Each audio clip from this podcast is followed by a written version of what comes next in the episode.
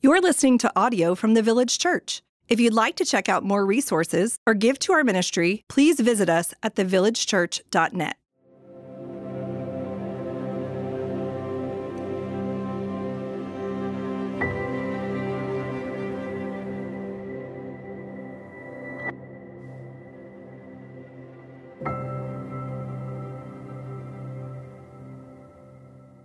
Morning, church. If we haven't met yet, my name is Brian Walk. I serve here on our global mission staff. Um, I also lead our business training trips to Kenya, where we help church planners to start small businesses so they can feed their family while they're doing the work of church planning. And I teach a class called Business as Mission, which just happens to be starting again in February for five weeks. So if you're interested in finding out how God might want to use you, your business skills, uh, what he thinks about work in business and the integration with faith, we'd love to have you join us for that. Our passage today is from Ephesians chapter 2, verses 13 through 22. But now, in Christ Jesus, you who were once far off have been brought near by the blood of Christ.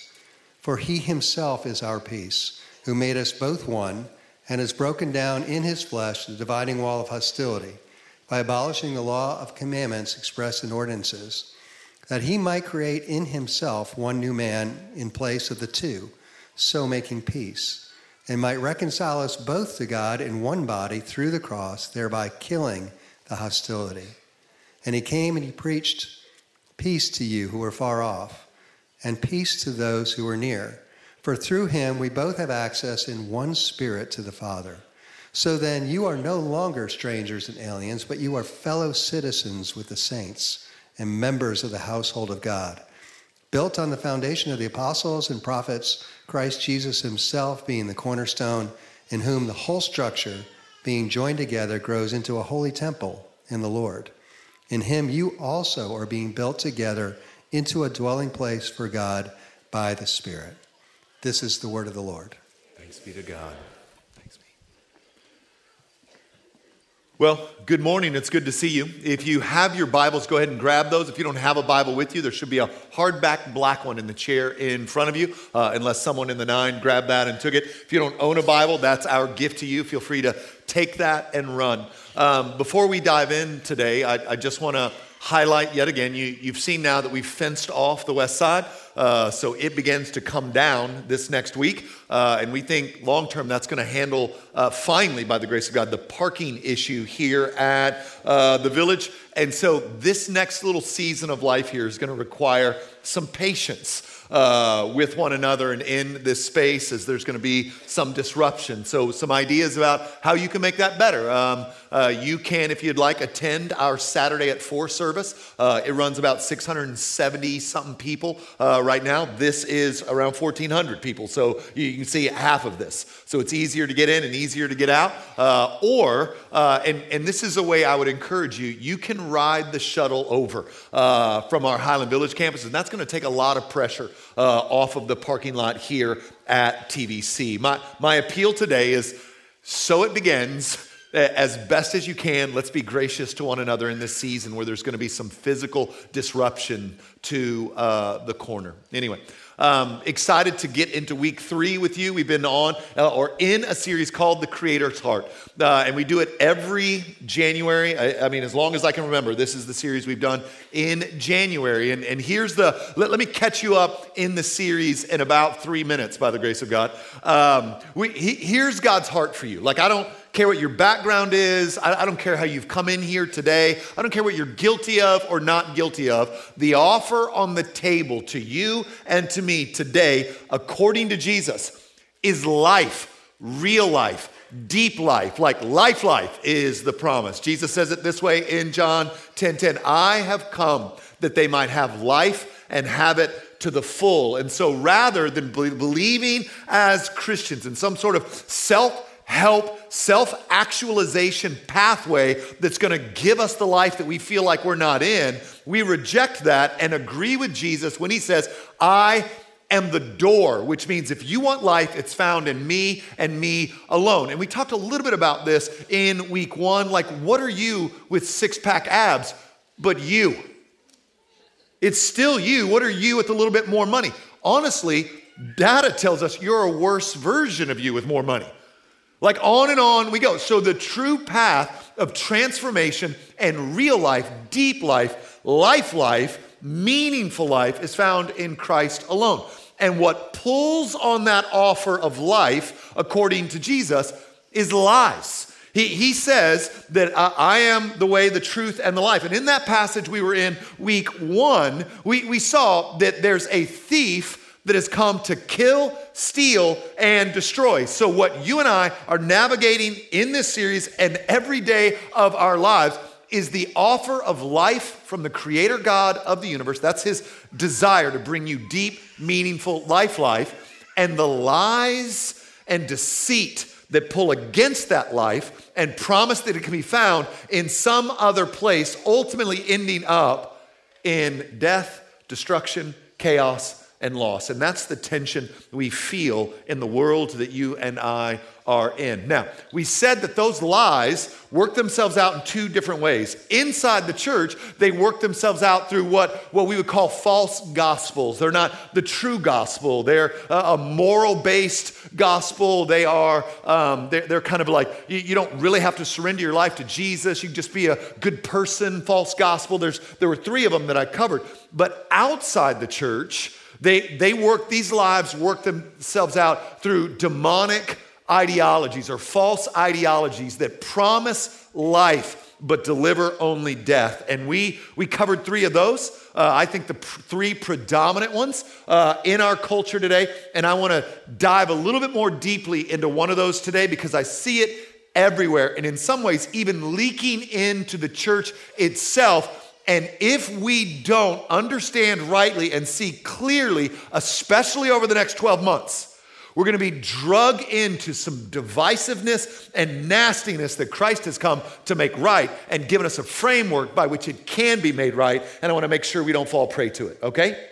Um, I, I said that there's an idea, because this is how demonic principalities and powers work ideologies, ideas woven into institutions right? Uh, that, that, it was surprising to me that that shocked so many people that, that it's not head spinning around, shooting pea soup and climbing up a, a wall, throwing a priest out a window. It, it's ideas, it's ideologies that lead to destruction and death and mayhem. Uh, and I said one of those is this idea that you can take the complexity of a human being their backstory, their present reality, their, their ethnicity, their socioeconomics, their relationship with their parents, where they grew up, how they grew up. What you can reduce all of that to a single attribute and put that attribute front and center against that attribute in others to create division and chaos, all under the banner of justice. We call this identity politics. And, and I, I just want to show you a couple of things today. Here's my outline so we can breathe because I know people are nervous now, and you shouldn't be. You shouldn't be nervous. Like God's picture of ethnic harmony is one of the most beautiful things ever.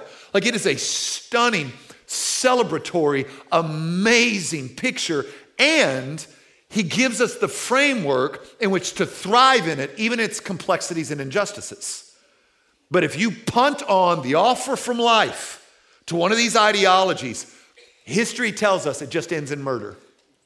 History tells us it just ends in murder. So here's my plan the overarching picture of God's love for ethnic diversity and harmony in the scriptures, and then the how we navigate the complexities of it in the here and now. And so I'm going to start in Genesis and we're going to work our way to our primary passage. Now, I don't know if you've thought about this historically, but Genesis 1 through 11 when it comes to just time frame is longer than the whole rest of the history of the Bible combined. Those first 11 chapters hold, uh, I mean, a lot of years, and then it, it, they're not good years.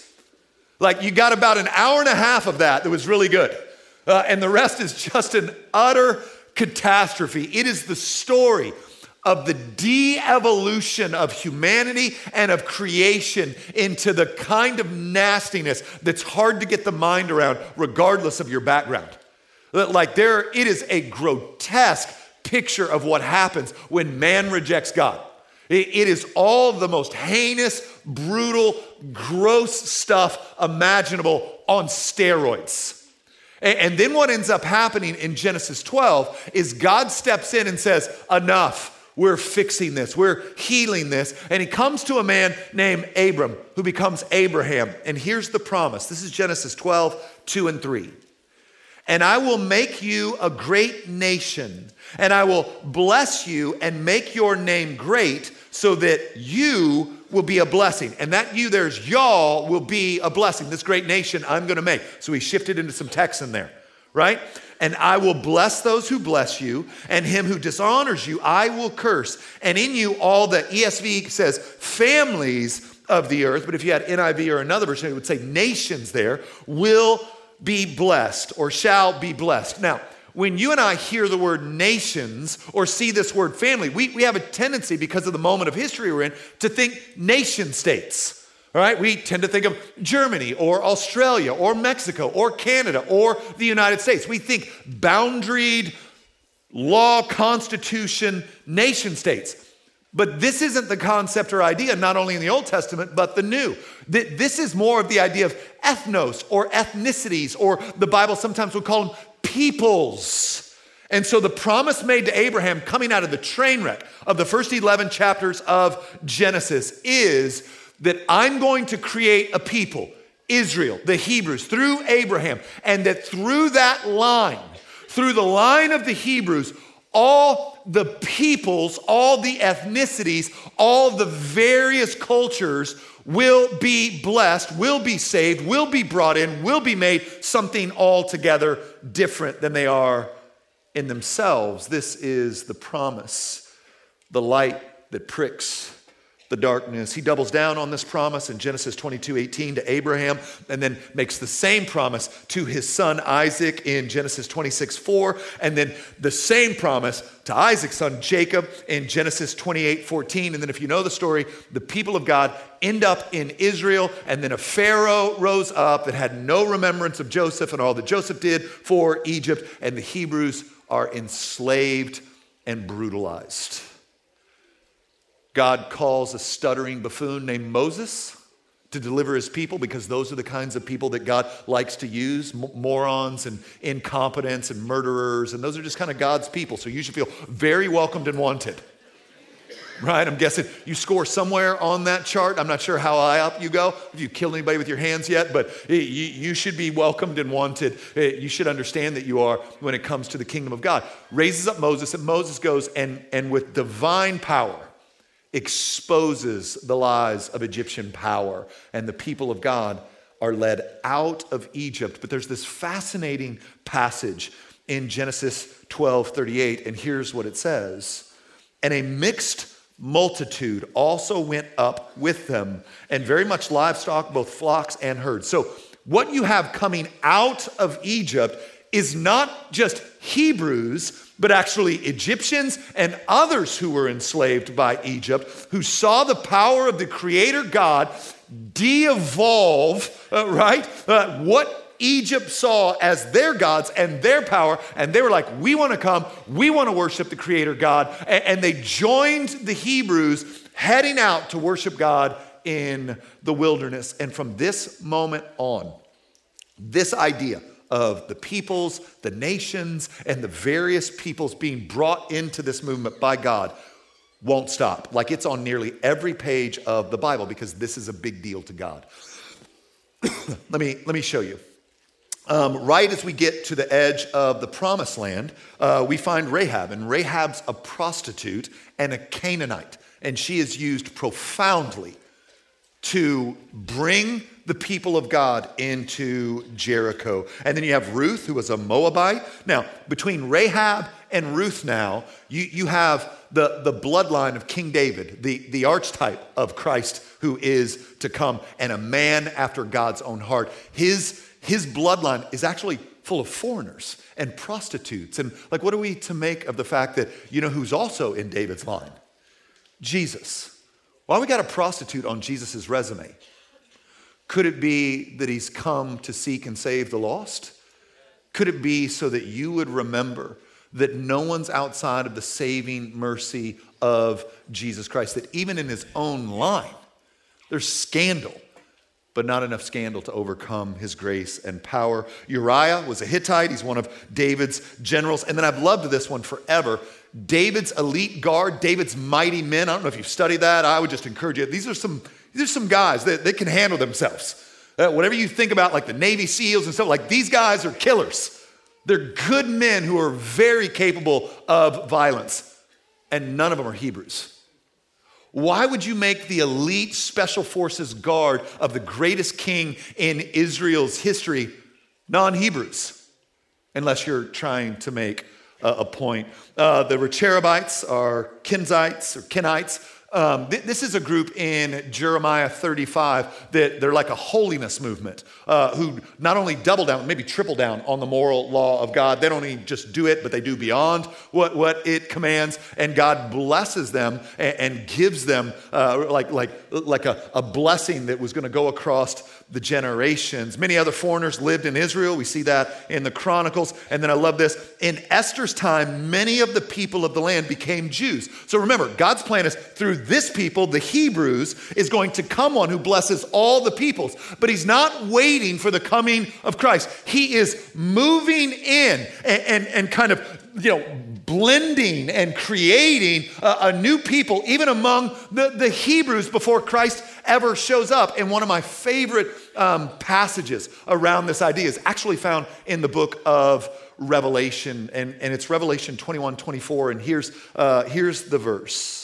This is, by the way, Revelation 21. That's new heavens and new earth have come down. All things have been made new. That no more crying or death or destruction, no remembrance of former things. All things have been made new. Uh, that's then, right? Not before then, not dragon and lakes of fire. And no, no, no. This, this is new heavens, new earth. This is what God has for all of us. And you read this sentence By its light, the light of the unfettered presence of Jesus Christ will the nations, ethnoses, peoples walk. And the kings of earth will bring their glory into it or into that presence. So there's a giant swatch of scholarship that makes the argument around this passage that what you're seeing in this moment is not culture flattened and all of a sudden there's a heavenly culture, but the idea that embedded into each and every peoples on earth is a picture of and a piece of the beauty and creative zeal of God to be honored and worshiped. And He embedded them in different peoples, cultures, people groups. And on the day, all things have been made new. The good that is redeemed and perfect and beautiful and right and a gift to all humanity is brought before King Jesus and laid at his feet and becomes for all of us the experience of God's creative beauty and goodness. I love this passage. Like the culture of heaven is not it's not monolithic. It's going to be there in all, like in every culture on earth. There are these pictures of God's goodness, picture of God's beauty, picture of God's grace. And, and there is no cultural appropriation in heaven because He's the one that gave it all to all of us to be enjoyed. And the silliness will be burned out of it. And we can rejoice that God's good and creative and kind like that. That's what you see happening. And do you see, like, you cannot read your Bible and see this idea of God's love for and desire for ethnic harmony and beauty to be front and center at what He's doing among peoples of the earth. If you want to test me, just read your Bible, but pay attention when you read words like Moabite, peoples, nations and you will see on repeat that God is saying, This is actually really cool. This is actually really beautiful. But the Bible's also not tone deaf to the complexities of it. And in our sinfulness, we have a pull towards homogeny. We, we have a pull towards likeness. We have a pull towards uh, uh, same as, as opposed to other than. This is true culturally, this is true socioeconomically, this is true in regards to ethnicity. Everyone pulls towards their own. Anyone who wants to argue that they don't shouldn't be trusted. This is a pull in all of us. And so the Bible doesn't shrink back from the complexities or the heinous brutality that can sometimes be in this space. So, so remember, we, we were just looking at like what God was doing before the coming of Christ. He was just weaving it in before the coming of Christ. And in the coming of Christ, he, he like nukes it. And so let's read our passage together today. This is Ephesians 2. We're going to start in verse 13. But now in Christ Jesus, you who once were far off, he's talking about Gentiles there, have been brought near by the blood of Christ.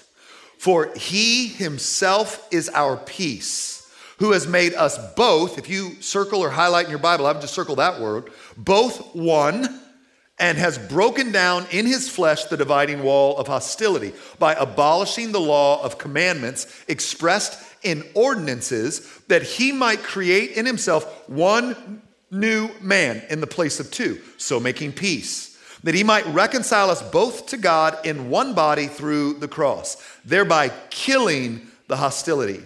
And he came and preached peace to you who were far off and peace to those who were near. Now, what you see is an admonition here that there are true and real walls of hostility when it comes to ethnicity. Um, in this moment in, in history, uh, there were actual laws. I, I would argue that this moment that Ephesians 2 is being written is akin to the Jim Crow era in the United States. There are actual laws on the books prohibiting the intermingling between races and ethnicity. So that think Jim Crow South in particular, that's probably the moment uh, of history. That's the experience that people are having in this moment. In fact, we know this because when Peter goes to visit uh, Cornelius of the Italian cohort, he, he makes a statement. Here's the statement. I'll read it. See, this is Acts 10 28. And he said to them, You yourselves know how unlawful it is for a Jew to associate with or to visit anyone of another nation. But God has shown me that I should not call any person common or unclean. Did you hear it? He's heading to, driven by the Spirit, to Cornelius' house, who's of the Italian cohort. He is part of an occupying force that's brutalized the people of God. And so there was a law. You will be unclean if you interact with these people. But provoked by the Spirit, Peter goes and shares the gospel, and Peter or, Cornelius and his whole household actually become believers. But there's a law on the books that says what you're doing is illegal. In fact, after Cornelius is saved, the church gathers together and discusses whether or not God's allowed to do that. Because that's, that's how dumb we are. And, and then Paul's playing a, he's not playing a game here, but he's, there literally was a wall in the temple that separated Gentiles from Jews. There was a wall that if you went past it and you were a non Jew, they could legally kill you without recourse.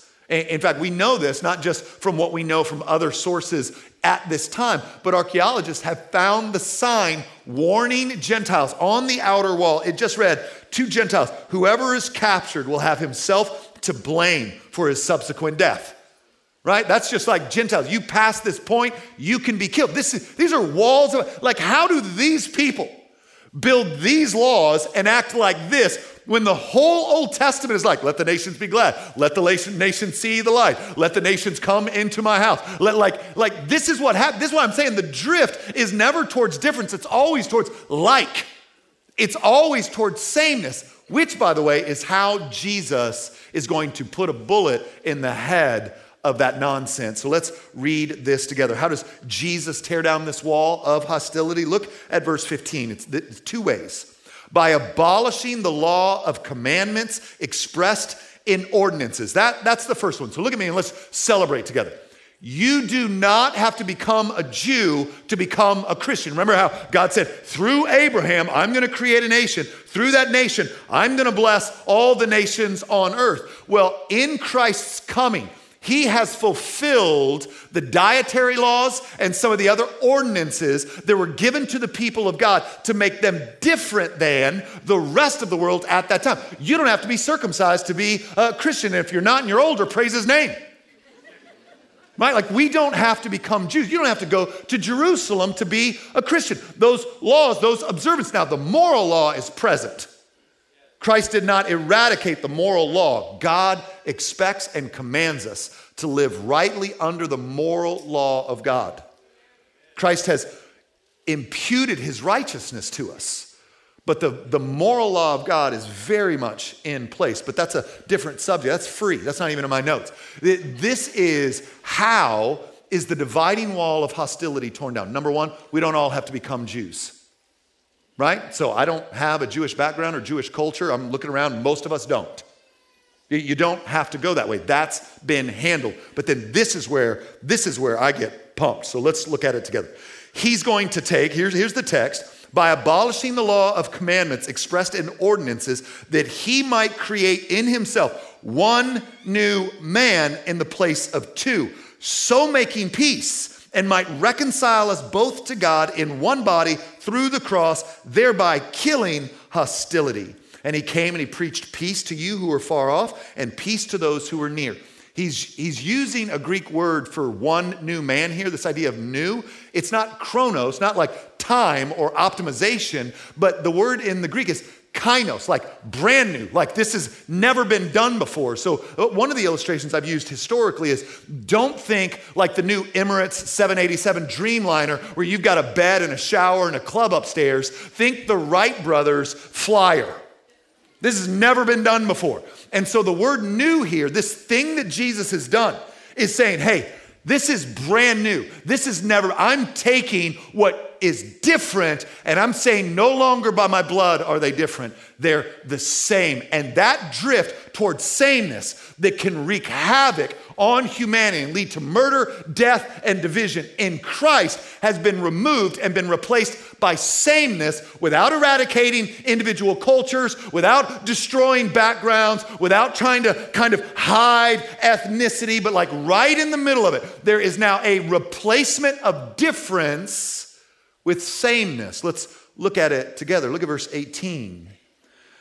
For through him we both have access in one spirit to the Father. Look at the, the next verse is huge. Look at 19.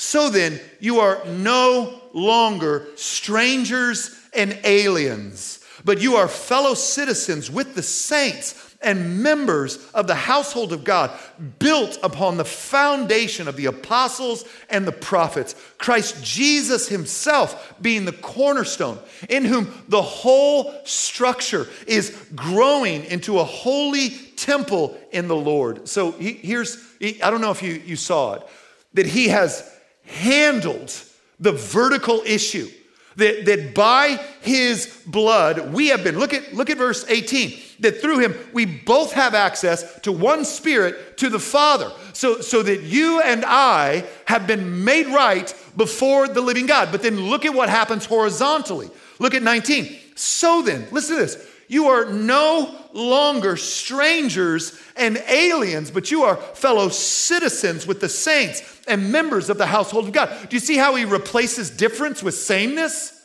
Since our drift is towards sameness, he, he says, listen, now that you have been given access, rich and poor, black and white and brown and yellow and red, since you have been given one access to one God through one Spirit, you are no longer as strangers and aliens. You are family and fellow citizens. And this sameness that I can't save me and you can't save you, and you were a sinner and I was a sinner, and Christ has saved us, replaces and pushes out every other allegiance and makes us first and foremost allegiant to Him and to His kingdom and therefore to one another. And this becomes the framework that we can step into and work through the complexity of injustice and brokenness. You cannot create division to create this kind of harmony. The blood of Jesus does it. So I don't say these things actually to provoke. When I say I have more in common with an Iranian Christian than I do an unbelieving American, and I have more in, in fact, I have more in common with an African American, Latino, Asian, Indian believer in Christ than I do even the white people in my own family who don't believe. My, my family is bigger than my blood family, The blood family I'm a part of right now, according to the Bible, is made up of men and women from every tribe, tongue, and nation on earth. And we're moving towards that. And this becomes, there's a sameness here that pulls us together. There's a sameness here that makes us respect one another. There's a sameness here that Jesus is saying, no, no, I tore down that wall. I, I, tore it down and I replaced it with my presence. And you get my presence because my goodness, not because of your background or your hard work or what you think about yourself or how you want to self identify or you. You're bigger, more complex than any single attribute that might be made up in your life. And then here's the, here's the thing. He, he uses this word in verse 21 where he says, In whom the whole structure being joined together grows. This word grows here, and he says grows into a holy temple in the Lord, is like a, continuous action. So, so the idea that you and I are going to grow into the fullness and beauty of this is process. It's a process that happens as we celebrate our sameness in Him and are confronted by the complexity of various issues that accompany ethnic harmony. It's not like we get saved and this is done. Look at me, because nothing works like that except justification. Sanctification is a long, windy dirt path that lasts your whole life, and most of the time you're confused uh, whether or not you're on it. Like, in what area of your life you just give your life to Christ, never a struggle again, never. No, this is a long journey home. He's you, like, I'm growing you into, and you know what's necessary for growth? Friction, pain, failure.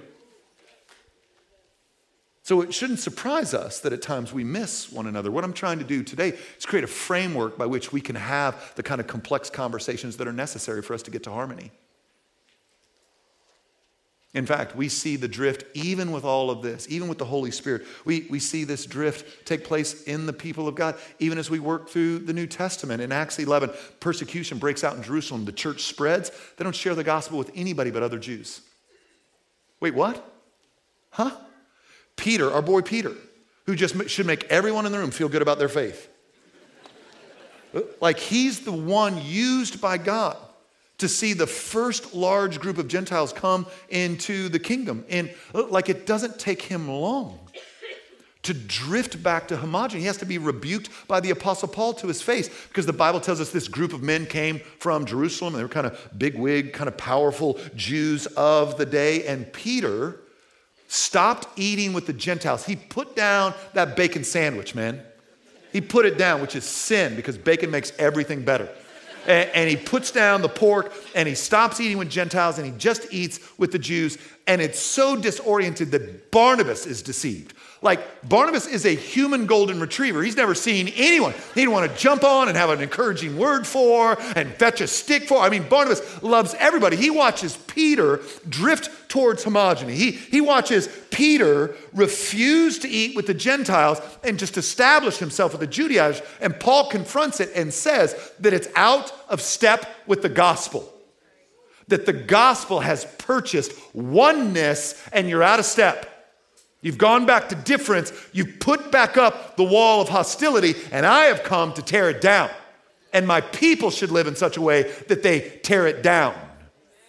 And I just want to argue again that this is a framework that can hold the tension of the conversations around ethnicity, whatever they are.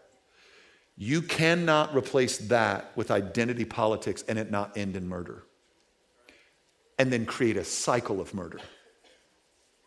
Because whoever has power next exerts revenge on the one before, and then the next group comes back to power and exerts. I just read a history book.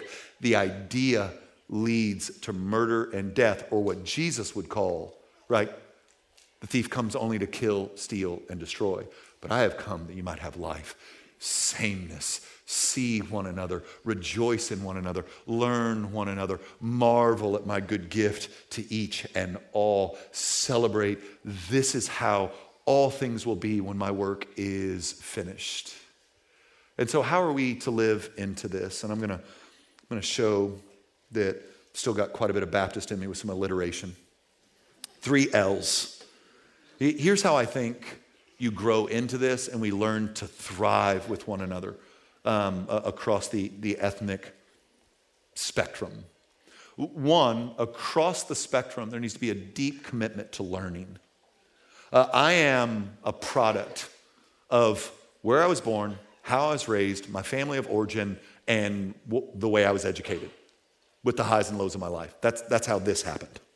I didn't like spontaneously poof, right? Uh, I'm not, I don't know all the streams of learning in the universe. I, I, I grew up in a kind of house with a kind of parent in a kind of grid and system of belief. I have been irreparably shaped by that. Well, I want to say irreparably because the gospel is pretty powerful. I have been deeply and profoundly shaped by that. So I want to, by the grace of God, replace that with curiosity. I don't want to think that the way I was raised and the way that I think and the way I've experienced the world is everyone's. And if, when all's said and done, God has put beautiful, worthy of celebration, worthy of enjoying aspects in all cultures on earth, I want to be super curious about that. I don't want to just live life based on my own preferences. I want to understand. I want to explore. I want to learn. Um, and so I have like I have deep friendships where I can have good conversations about where I get confused and my emotions are the best check engine light and the best you need to ask somebody kind of things that I have. Like emotions Uh, are you don't want them driving the car, but you want them in the car. You try like they make great backseat drivers. You just don't want to give them the gas and the brake, nor the steering wheel.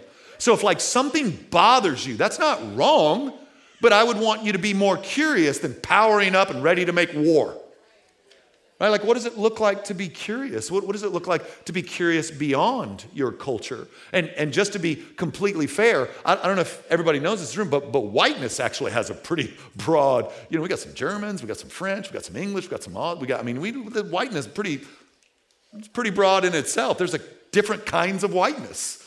Like, what would it would be like to be curious about like what it is here that God finds so beautiful, or help me understand this. Like I, I, I see it this way. What, what am I missing? Help me. Like how, what, what can I not see? Rather than fuming and memeing and being really quick to label something critical theory or something, because critical theory is demonic and evil. But, but, but if you don't listen because you can attach a buzzword to it, it's not helpful and it's out of step with what God is up to. So we want to be committed to learn um, we want to be committed to lament.